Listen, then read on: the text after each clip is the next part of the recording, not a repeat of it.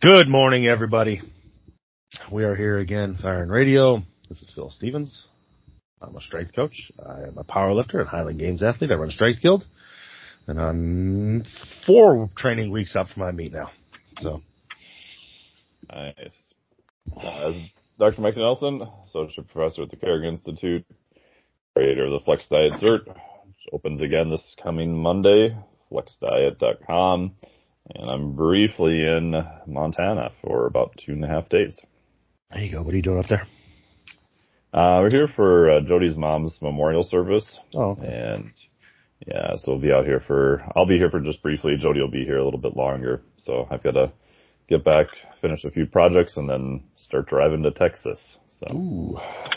I heard it's yeah. already cold up there. Sean sent me pictures of snow.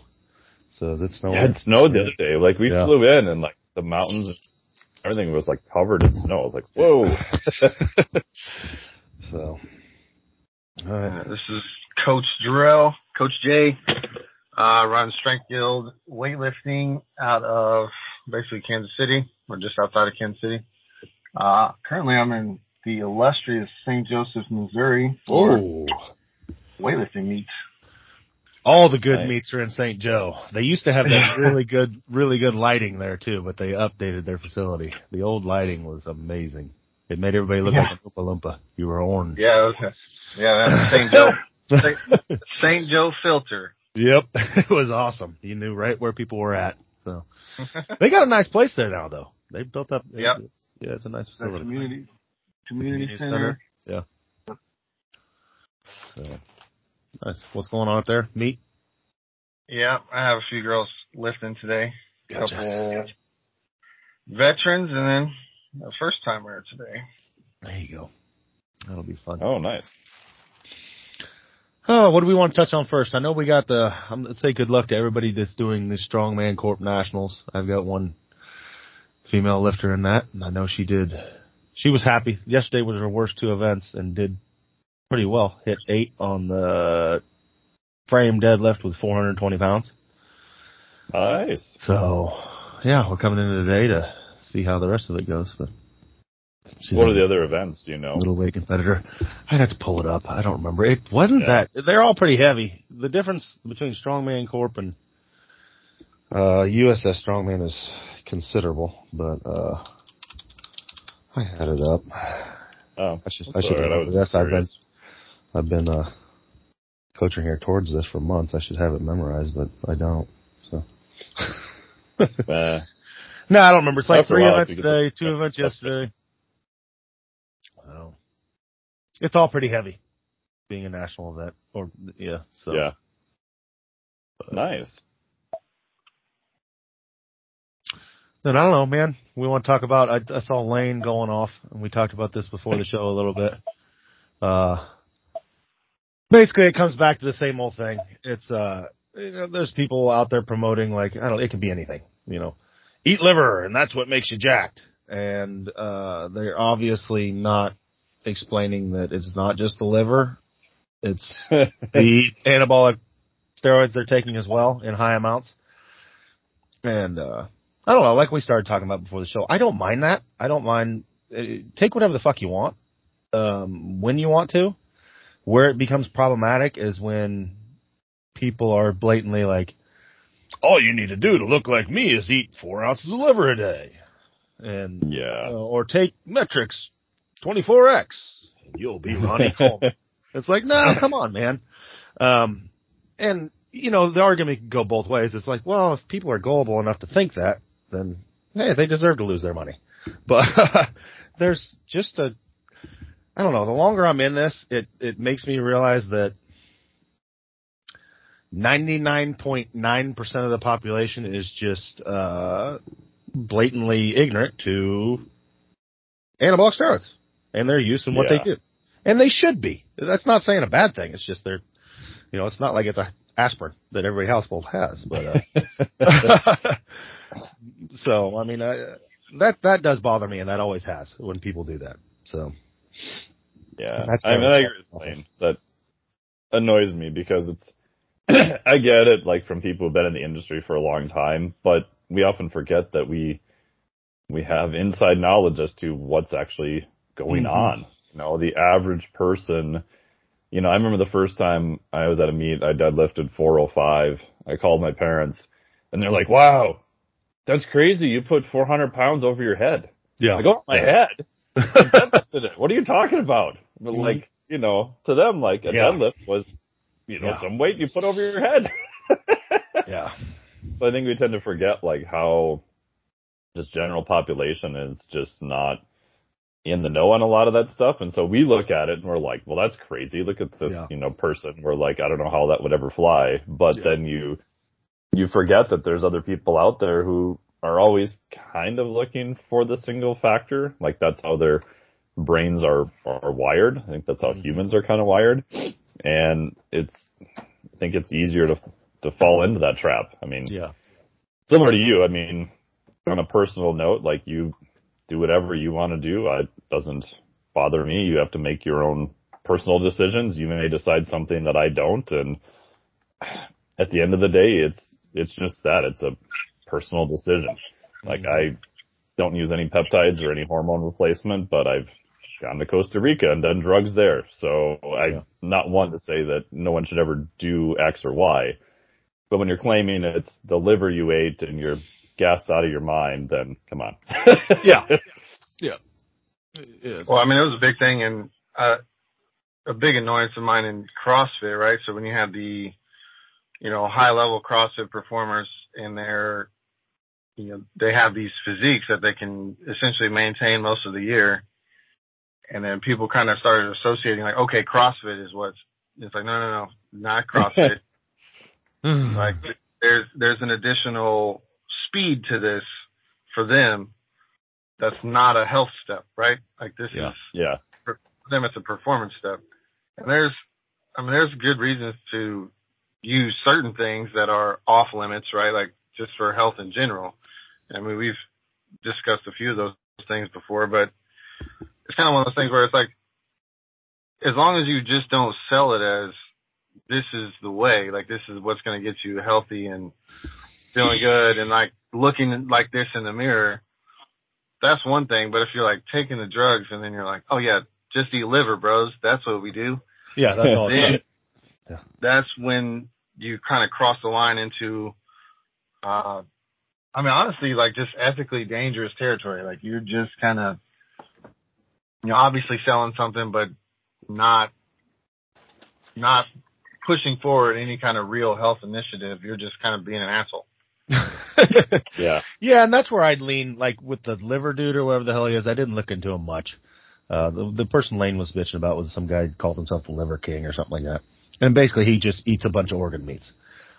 That doesn't annoy me as much as, like, because he's just saying like, here's a, here's some meat product, go buy it. Wherever the hell you want to. Um, that doesn't annoy me as much as like, the Met-Rx Rocket 47 made me jacked. Come by, oh, yeah. you know, where they're pushing. That's what did it. That's what took Ronnie Coleman to four Olympias. Yeah, yeah, it was.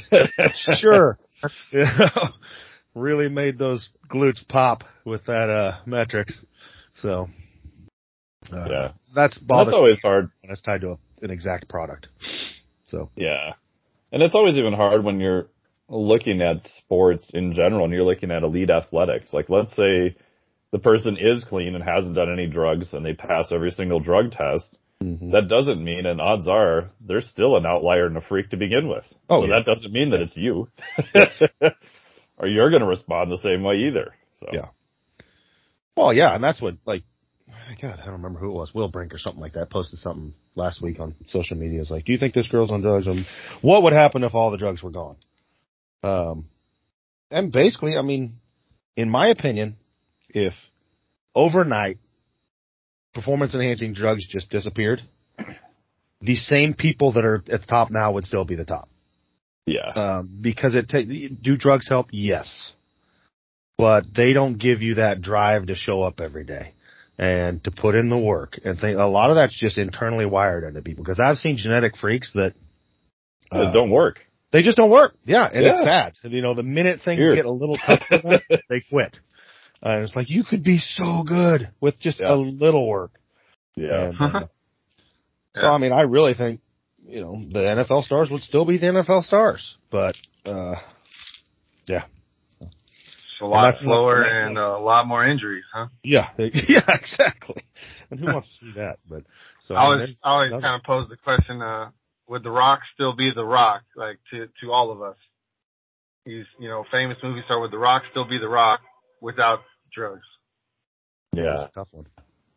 I think that depends, like you said, what is the background, right? Yeah. If you could say everyone's completely clean, no one's done anything, then I would say The Rock's still The Rock because Yeah, he's I would a say too. genetic freak and has a work ethic and everything else. But Yeah. I agree with your question that if he didn't do that and he's, you know, sort of quote competing against everybody else, eh, that's, I don't know. Yeah, probably not. I mean, Yeah. you got to put him on fair footing. Uh, yeah. And yeah, so that's the, that's a tough one. And, but I mean, it's like I said, we can't deny that performance enhancing drugs in all sports and in frickin' acting and every hell, of in real life is pretty rampant. A lot Yeah. more, a lot more than the average person thinks. Um, Yeah. My only problem with it is when they're using it, they're lying about it just to hawk another product. Yeah. You know? You know? I would say this is also probably the most, like currently the most honest time in terms of like there's enough kind of high profile people who are using who openly say like, Yes. yes, I'm using. This is like Yeah. the most ever. Whereas, I mean, up to, I would even say what, 2005 to 2010s, that there was like no voices that were like that. No. Yeah. And the, the whole thing was to like use, but tell everyone you weren't. Yeah. Yeah. And it didn't until, you know, you started getting to forums and stuff like that early, early 2000s to now where people are like kind of openly, yes, I'm using or whatever.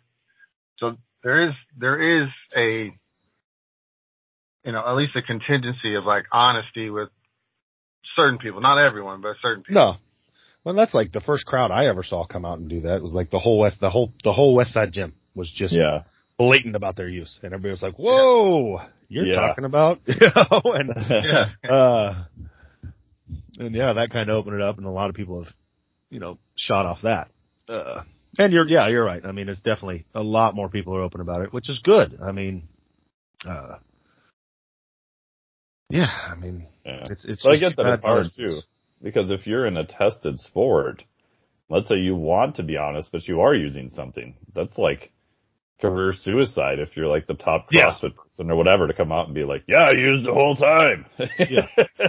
Or, you know, hell, even in sports that, uh, look at Tour de France. But How many years later did they come back and retest, uh, on that? I mean, it's, Yeah. Well, they had to go crazy. down to 10th place, I Yeah. think, or 11th place or something like that. yeah, and in those sports, I don't know, it's tough for me. That's like, for me in powerlifting, I don't understand why people get popped in tested meets. It just makes no sense because there is an untested. yeah, Like, exactly. There is an avenue for that sport for you to take drugs, and nobody cares. So, Yeah. and that's like as a coach, that's where I'm at. Is like if you're on shit, you're not doing tested meets.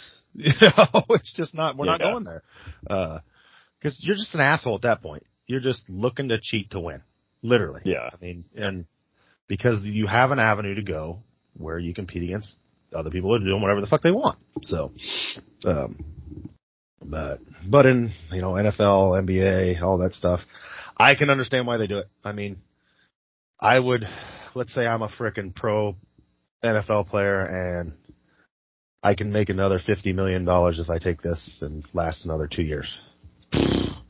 Probably worth the, probably worth it, you know, gotta Yeah. give it a shot. Uh, you know, I'm gonna set up my family for another generation here. So my great grandkids Yeah. will be fine too. So, uh, But I think the general population also forgets that, like, let's take the NFL, for example. Most of those people, or at least the people I've ever interacted with, they want to play. Like, they'll do whatever it takes oh yeah, to play. Yeah. That's their career. That's what they love. That's what they spent their life doing. So if something will help them recover from an injury and they can play Yep. two weeks earlier, you're crazy to think they're probably not going to consider it. Exactly. or etch another couple years out of their career. You know, Exactly, As they're yeah. aging. I mean, it's Yeah. um, yeah. So Yeah. it's a it's a sticky situation, and there's no right there's no right answer to it all. I mean, but no, especially when most of the compounds are, you know, scheduled federally illegal drugs. Yeah. Yeah. So that just throws an entire monkey wrench Uh-huh. into all of it, like just around everything. Because Mm-hmm. now you've got not only ethical issues, you've got, you know, legal issues, you've got sourcing issues, you've got whoever would be involved, and they're they're in the mix, and yeah, Well, it's like when I think it was one that said, you know, remember before you ever take anything, you are now an illegal drug user. You know, yeah, you, you are. You know, you're you know, federally, you're no different than the crackhead.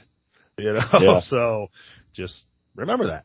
Uh, and that's that's what always amazed me. I think that was the big eye opener when like all the West Side guys came out and just were blatantly honest about it. It was like, why aren't the police knocking on the door? yeah, They're over here with a bullhorn telling you guys all that we're taking, and it's, you know, the longer I've been in the field now, it's, you know, and talking to law enforcement and things, it's, they're rarely looking for that.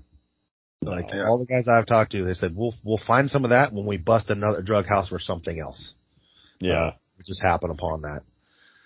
I I feel mean, like it's it's- the like this is it the stigma of steroids is not as like negative as any of the stigma of any other drugs. Not necessarily whether it's right or wrong, but Yeah. like the stigma of steroids, people are like, oh, that's shameful, but it's not. They don't, no one thinks of it as like this is like absolute dangerous territory. It's not Yeah, I agree. leave you on the street or anything like that. I agree. I think really, I mean, the odd thing with steroids is like it's the drug itself is just viewed as cheating, and that's why it's bad. yeah, That's that's really it. It's like you're a cheater for it. You know, it made you better. And that's where that's where like watching watching bigger, stronger, faster, things like that was like like yeah, people are literally like getting down on something that makes people better. You know, it doesn't like they're not losing their teeth and breaking into grandma's house to steal her trinkets to get more of it. Uh, but but then you have the old documentary. What the hell was the documentary with uh what the hell was his name off Good Will Hunting? Oh, Ben Affleck, Ben Affleck. Yeah. that, he- that, that oh, steroid movie. yes, that was that? amazing. Oh, I never watched that. Oh, you gotta watch it. Yeah. Oh. I think like an had after watch special. Yeah. And it was amazing. He punches holes in walls and shit. And he's like, ah!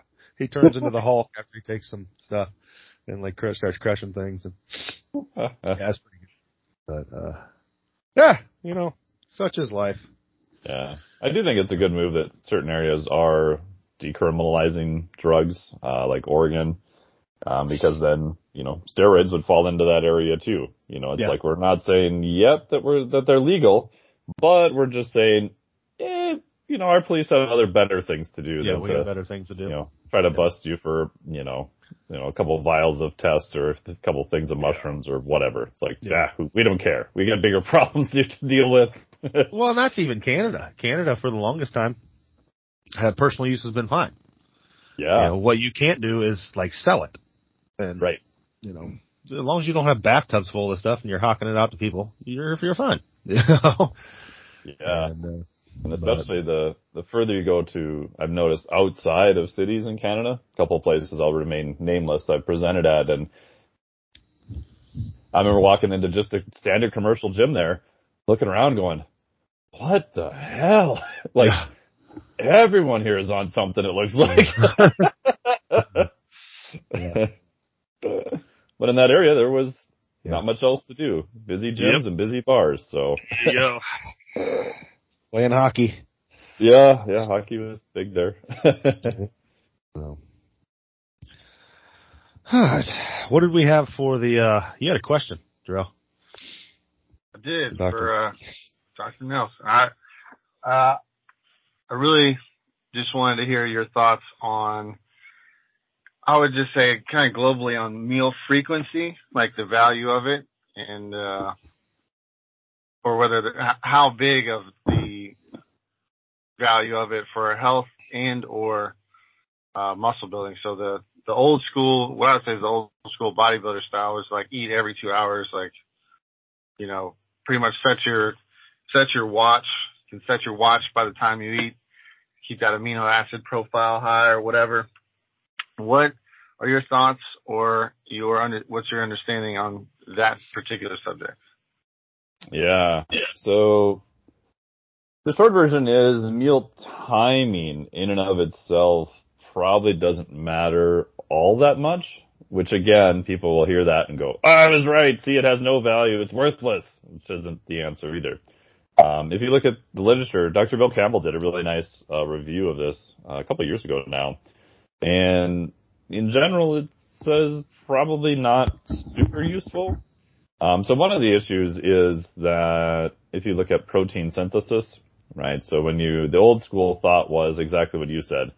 Well, we need to eat every couple hours because we want to keep uh, the amino acids around in the, the blood so that the muscles can pull them up and they'll be bigger and stronger because of it. And part of that's kind of true. We know when you eat protein, that does uh, transfer to uh, increase muscle protein synthesis, right? So stuffing those amino acids into muscle tissue. That has to do with the leucine threshold. It's probably two to three grams in humans, and then the amount of essential amino acids, right? So I know like Lonnie has talked about here in the past that if you have an assembly line, we need some energy to run the assembly line. So we got to turn the thing on. So we need calories. And then we need to make sure the assembly line is on, right? So turn the switch on, uh, Phil's talked about this too, is using leucine. So leucine is like a threshold effect or a triggered effect. And then we need something to assemble. We need the building blocks or essential amino acids primarily to build and stitch together more muscle tissue. Where it goes a little bit off the rails is the assumption that if you just keep amino acids in the bloodstream longer, that this process will run even better. And what they found out is that it actually doesn't. So very, very cool study they did uh, several years ago where they gave subjects uh, an amino acid infusion via an IV. So they come in the lab, they stick an IV in them, and they run amino acids at a constant rate at a pretty high dose for six hours. And then they measure, okay, what's going on in the muscle tissue. So as you would expect, like muscle protein synthesis goes up, stays up for a little while, right? So you're building no amino acids into muscle tissue, and then it goes down. So despite the level of high blood amino acids, the muscle protein synthetic response actually went down. So the theory is that those amino acid levels probably have to go down in order to reset that mechanism somehow and then come back up again. So in theory, if you could keep amino acid levels constantly high, that's probably not the best idea. Now, by virtue of you eating meals and having digestion and all these other things going on, you're always going to kind of see some, you know, dips in that and, and kind of go up and down. Um, so if you took the same amount of calories, the same amount of protein, and you split it out over several meals versus four meals, in theory, you'd probably see less response with the multiple meals. I don't know of a randomized control study that's gone to that extreme to, to look at it. Um, so you don't have to, I mean, you want to eat enough at once to cross that threshold too. Um, so if you're younger, you can get by with like 20 grams a whey and you're fine. Um, as you get older, your body gets less sensitive to amino acids. So you may need, you know, 20 or 40 grams of whey, right? So a study by, I think it was Tang, uh, compared younger lifters in their 20s to older lifters. I think the average age was 71. What they found was to get the same response, younger lifters could use 20 grams of whey, older lifters had to use 40 grams of whey. So as you get older, you actually need more of that dose per meal. So it becomes a little bit more effective then too with a higher dose. So in theory, if you've got someone who's very young, eh, you could probably eat multiple times per day. You're probably not going to really see much of a, a negative. I think as you get older, having them doses be more concentrated is going to be better. So having, like, I use in the Flex Diet Cert, I have what I call like a 4 by 40 approach. So just general across the board advice if you're, you know, lifting average size mammal, four meals, 40 grams of protein. You know, that way if you're using, you know, rice protein or something that's not as high quality, you're still probably going to get enough leucine and enough essential amino acids or pretty darn close to it. Uh, if you've been any type of, you know, meat or anything that had eyeballs on it, you're going to be fine. Um, the caveats also with this is for some people, if you're really trying to push calories, right? So now you say, well, I'm not going to hold the macros constant. Then some clients I've worked with, and I'm sure you guys have seen this, if they eat more frequently, they can just eat more, and that's a benefit, mm-hmm. right? And you'll see that for people cutting too. Some people I have, like, if they can eat smaller meals during the day and spread them out, they just feel a little better. Other people have the direct opposite. They're like, man, if I have to eat this stupid bird food for like, you know, five meals a day, I'm going to lose my mind. I mean, just take the same thing and put it into three meals. They're like, oh, I feel mm-hmm. so much better. Yeah. you know, so I think a lot of it comes down to what are your goals? what are you trying to do? And then, you know, going from, from there. Yeah. Ooh, we got a, a St. Joe train, everybody. Yeah. classic. What was this guy's goals? Was he working on something in particular or? No, actually this, so this is kind of a, this is a, it's a health thing, right? So it's, Um, which is what I was going to follow up with the effects of let's say this on, you know, your blood sugar response in, in the context of just general health, which, I mean, my experience and like even when I was in school, like looking at this stuff was more that it was kind of, you know, small percentage of benefit, right? At its best, at its peak value is still only a few percentage points better than focusing on the big thing, big picture.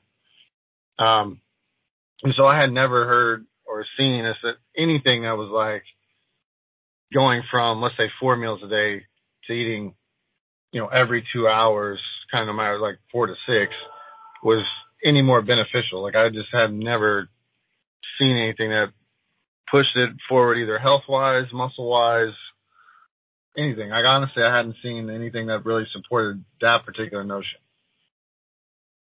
Yeah, yeah, I would agree with that. I mean, for health stuff, I'm gonna have had a few people where they're just very sensitive to glucose, right? And these are usually post uh, ketogenic people, right? So if you think about if you do a ketogenic diet, which I'm not a fan of for speed and power, but has its place for other things. I did a whole friggin' course for the Carrick Institute on the use of a ketogenic diet potentially for traumatic brain issue and for some other pathologies. Um, well, what happens because you're such high fat, moderate to lower protein and very low carbohydrates is that your muscle tissue becomes a little bit more actually insulin resistant. So you have what's called a non-pathological insulin resistance at the muscle level. It's a bunch of just crazy words that means, hey, we're not trying to take up any more glucose for the muscle. We want to spare it for your brain. Your brain can run on ketones, but it does need a still a small amount of glucose.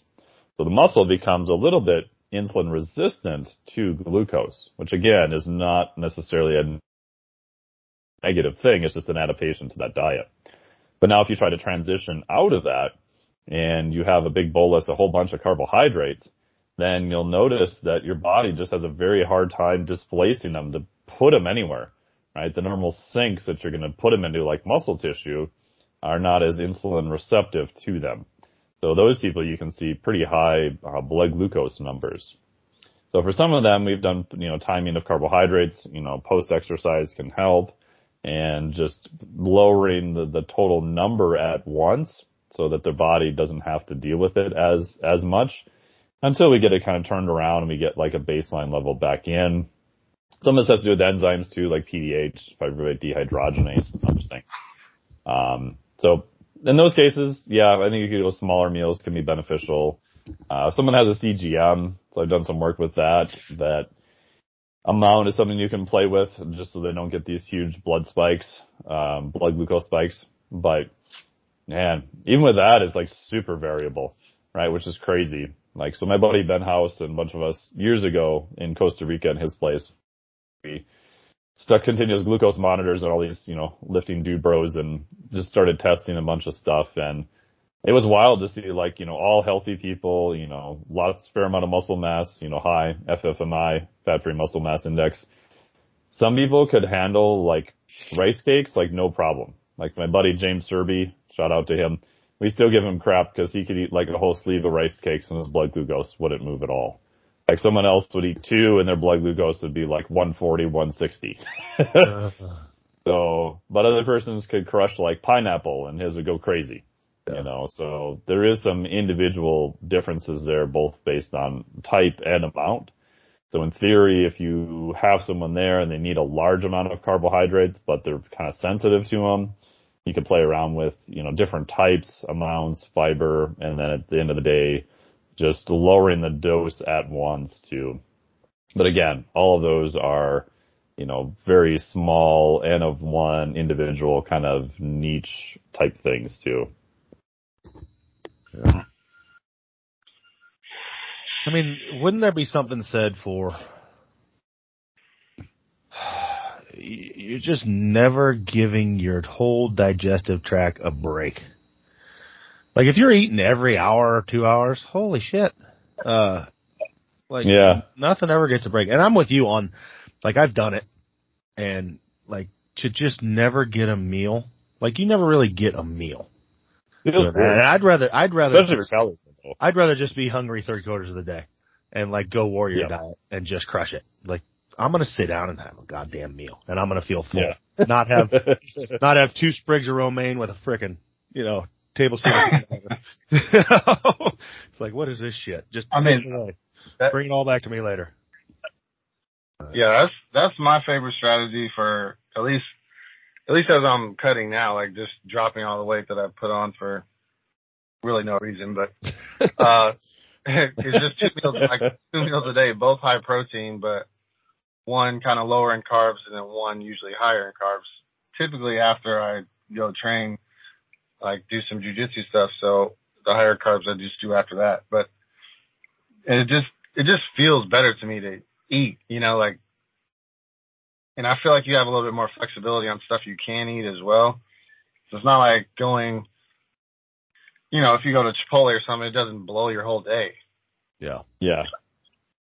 And I I like that flexibility when I'm, at least when I'm cutting or losing weight, so to speak, personally. But Well, I just never heard that as, like, honestly, I never heard the, besides bodybuilding advice, I never heard of the, the meal frequency as health advice. Like, I've never heard that. Yeah. I- for the average person, really, it's I think it's insane. Uh, because Their just, frequency is usually high. yeah, and if you like have a job, like literally, if you're eating every two hours, that's all you're doing. You're either eating a meal Oh, or yeah. you're getting one ready. Um, it's like how the hell are you living at all? Um, which I understand. If you're getting ready to step on the stage of Mr. Olympia, eating and training is your job. For Yeah. the other 99.9% of the population out here, that's not our job. Um, and I think there's better ways to do it that just the, the mental stress that puts on you to, you're always looking at this clock. Oh, it's 205. I need to eat again. And then, okay, it's 245. I need to start getting that meal ready for 315. And, oh, Jesus. It just, it's never ending. So, Yeah. I also don't I mean, even I- train well. Like I like when I train after I eat, like I feel sluggish. Yeah. Like I feel like I train so much better fasted. It like night and day almost. oh yeah. I do too. I mean, even at meets or today, like today's my big squat day and my big deadlift day. I make sure I eat well last night.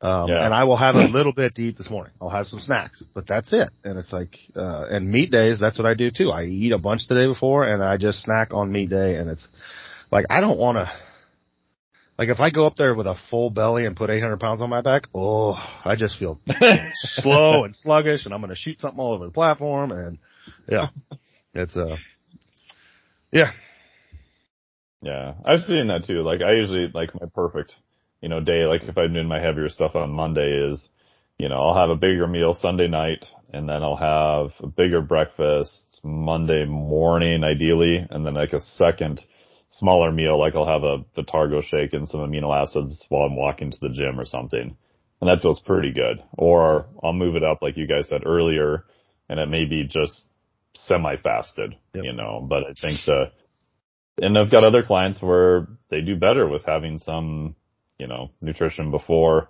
I have noticed that if you have some type of carbohydrates or some type of food around training, if your training is really kind of pushing it and going over an hour, your higher volume, uh, that your HRV in general, I've noticed the next day in people tends to be a little bit better. Um, so if I have people where their training is always just tanking their stress the next day, I'll have them consume some type of simple carbohydrates or protein around it. that does seem to help a little bit, but again, they're not sitting down to a five course meal and then mm-hmm. going to train either. Yeah. Yeah. Do you, so you said Vitargo, do you like that Vitargo supplement? I do. I mean, I've used it like back in the day since Phil gave me some free samples when they first started, which is, God, what year was that, man? That was a long like, time ago long ass time ago, and I didn't have gray hair. No, and they've gone through many different iterations of ownership, and I don't know. I've always tried to do some sort of consulting with them, and it's just never panned out. But I'm like, hey man, I've been using your product since it started. I've been promoting mm-hmm. it everywhere. I've never made a dime off it, which is yeah. fine, whatever. Um, but I just noticed it doesn't really seem to bother people's uh, stomach and pretty much across the board. I mean, there's a few exceptions, like if you don't read the label correctly and you mix it wrong, like if you get mm-hmm. the dilution off, um, yeah. or people are doing really weird stuff with their sodium or something bizarro. Um, but yeah, I, I like it. I mean, I don't think it's essential. I mean, I think you can do stuff with real food too, but for a lot of clients for just, you know, convenience or, or like super busy and they, you know, they have to put like Monday, Wednesday, Friday are like their huge training days but they're working and they've got everything else going on. I just find in those cases too, and convenience wise, it seems to make a big difference. Mm-hmm.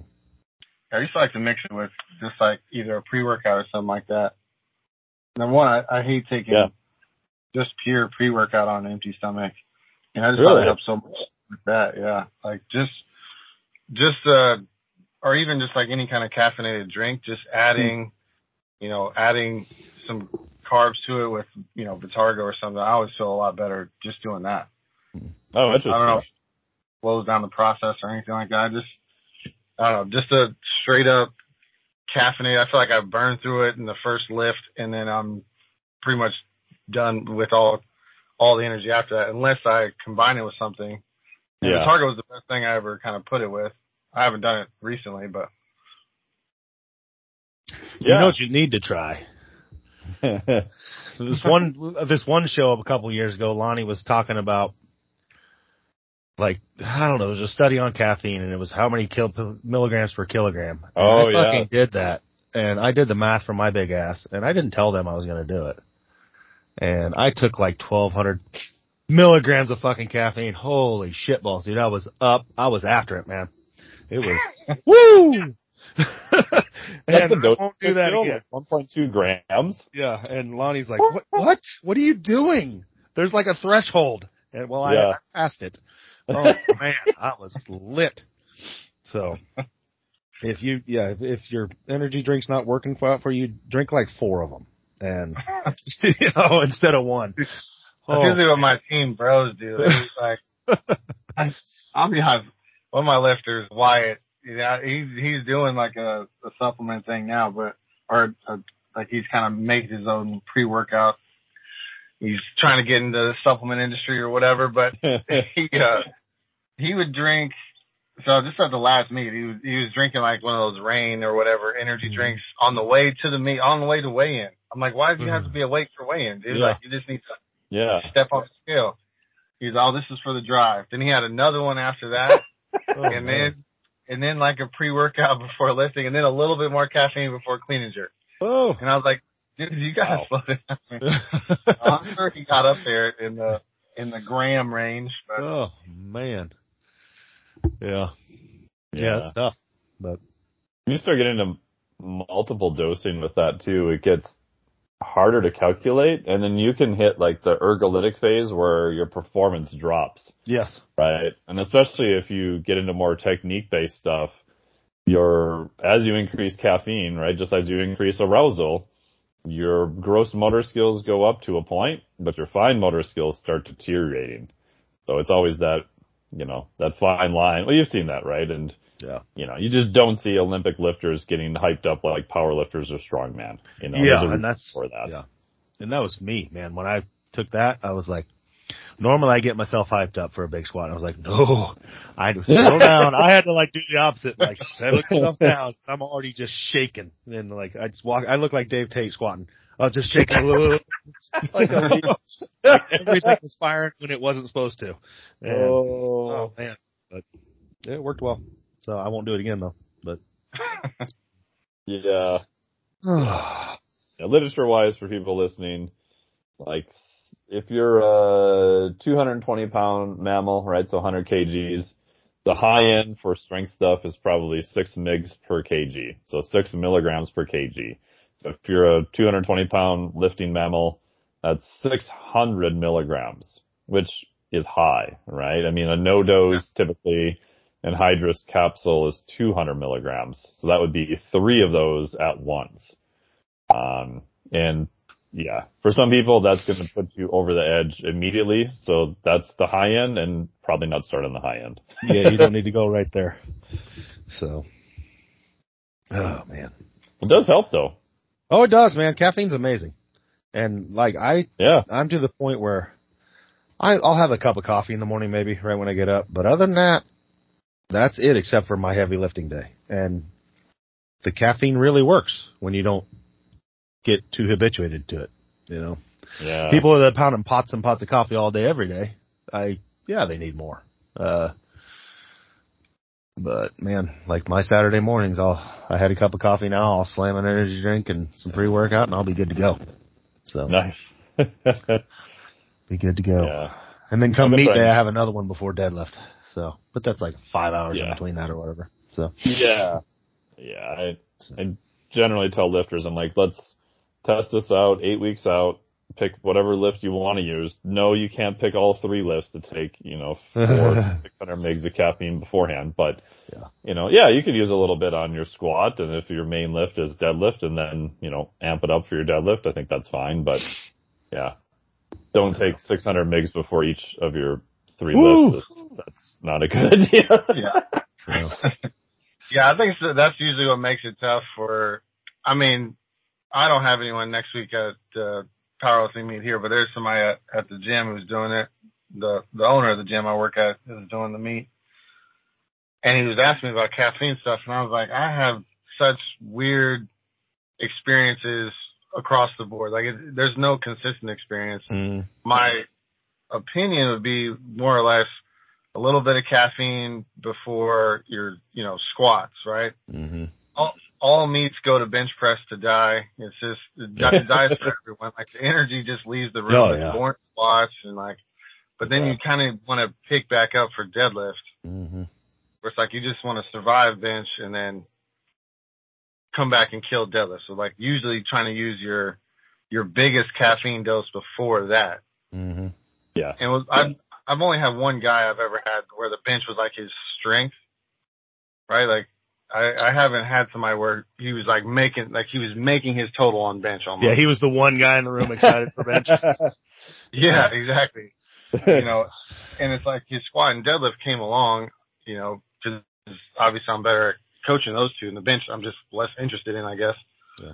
But it it is one of those things where like okay, we're gonna kind of survive the squat, and then right at the second bench press mark, we're gonna start or first or second, we'll try to do some caffeine there. But even then, man, I just had weird, all over the place results with caffeine, especially when you have you know, people cutting, right? They, they're doing Oh, yeah. dehydration stuff. It's like, it's hard to, so I don't, I don't usually have that, ex, you know, that advice for people. I'm usually like, whatever you feel like you would do, do that.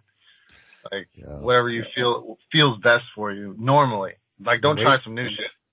Yeah, and that's weightlifting's different. I remember we I took Sarah to a meet, and she decided she'd slam a frickin' Oh, it was a monster or some shit before snatch, and whoo, things went bad. Oh, you know, she wasn't used to that, and just like she was slinging weights behind her big time. and, uh, but ended up bombing out on the snatch because of it. But uh, it's just a totally different lift. You know, like we talked about before. It's like on a squat, you can you can just kind of get yourself worked up and get Yeah. yourself in a different zone. You start and force the lift. you start trying to force snatch and it goes bad. So, yeah. Yeah. Get too That's what shaky, amped up. That's what I, I'm sure Yeah, you guys run into Wait, this wait. too. I was gonna say, just trying to talk people out of doing crazy shit like the the week of their big meet or their big competition. Yeah, yeah. I spend more time talking people off the ledge of like, no, we're not trying anything new. No, you're not breaking any PRs in the gym. Just do the same boring shit you did before. Save it for the platform. yep. Oh yeah. My Yep. favorite is always when they're like, uh, "Oh, I'm really close to the to the next weight class down. I'm just gonna Oh cut." no. Oh yeah, Why? a week out. Why? Yeah. Why, Yeah. why would you do that? You gonna break a world record here or something? Oh, like, they what's got- going on?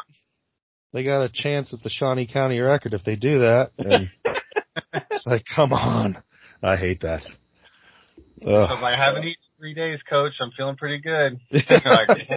really ready to bust them PRs out. yeah. I'm, I'm on a my 112 hour fast. I heard it's perfect for strength.